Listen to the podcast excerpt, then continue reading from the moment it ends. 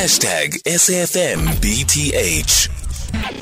It is 24 minutes after 3 o'clock. We're in conversation next with the Ibrahim Deen, independent researcher. So, the situation is now calm in Libya after heavy fighting between the two main armed groups linked to Tripoli based government. At least 27 people were killed and 106 others injured when clashes broke out. We understand that the clashes were triggered by the detention of the head of the uh, Triple Four Brigade, Colonel Mohammed Hamza, by the rival Al Rada force on Monday. So, who is this influential Colonel Ham- Hamud um, Hamza and what does he stand for in the politics of Libya? Ibrahim Deen now joining us on the line. Ibrahim, good afternoon. Thank you so much for making time for us. So, who is Colonel Hamza? Good afternoon and thanks for having me.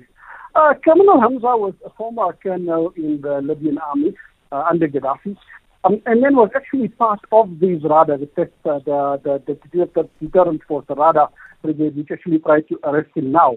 He then defected from RADA in 2020, took his whole, uh, you know, combatant group and formed uh, basically the Triple Four Brigade. So, you know, what the clashes are all about is, you know, RADA is one of the more uh, stronger uh, uh, militia groups in Libya, I mean, uh, especially in Tripoli.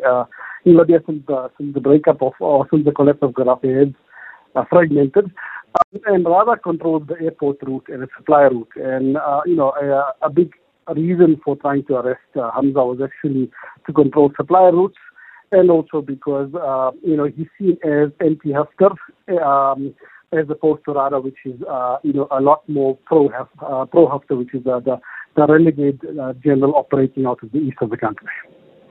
And you know, when while reading the story, I was also reminded that um, the United Nations Security Council had imposed an embargo on selling arms um, to Libya and there was a renewed um, authorization to inspect vessels that are suspected of violating the Libya arms embargo. Who are the people who are supplying arms to Libya? So, you know, Libya has, uh, is very strategically located.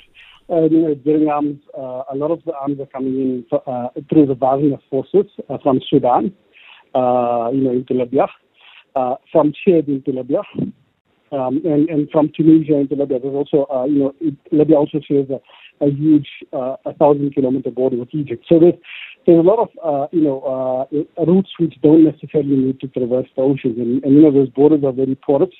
Uh, you know, very little governance on, on both sides of border, of many of the borders, which has allowed for the smuggling. Now, you know, the bigger issue in in the in the arms embargo is the fact that you know there has been the arms embargo, but many of the states supporting the arms embargo are actually involved in supplying the arms.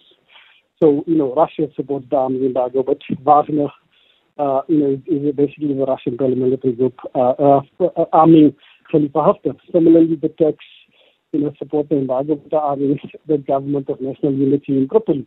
Uh, you know, the Sudanese. Uh, the Egyptians all are involved in, in arming these different these different actors, combined with the fact that Libya still holds a lot of the arms that it got, you know, from Western countries uh, during the overthrow of Gaddafi. And what's the role of the United Arab Emirates in all of this? The United Arab Emirates uh, benefits from has benefited from the chaos in the region over the past ten years and it's, it's a big supporter of the renegade general in the east. Um, it also, uh, you know, uh, uh, uh has has funded, uh, you know, elements within within Sudan, um, uh, specifically the Rapid Support Forces. It's also again partnering the general in the east. you know, it helped overthrow, or at least, you know, played a role in the overthrow of the of the of the president, in, or, of the the freezing of the parliament in Tunisia and you know it's benefiting from uh, Libyan oil, Libyan gold, uh, but more than that, Libyan, Libyan influence, um, and also uh, you know its attempts to control strategic ports. And does the Tripoli government still have the support of Turkey? Um, you know, uh, Turkey does support uh, the Turkish government, but the question is what Turkish government? Yeah. So there's just, there's four different Turkish governments, or five different Turkish governments. You know, there's the there's the government of national unity, the government of national accord, the House of Representatives of East, the High State Council, which is also based out of Tripoli. So there's you know there's no real government in that sense. There's a breakdown of law. There's no party that wields a monopoly on force, and so basically force has become the only way of solving crises.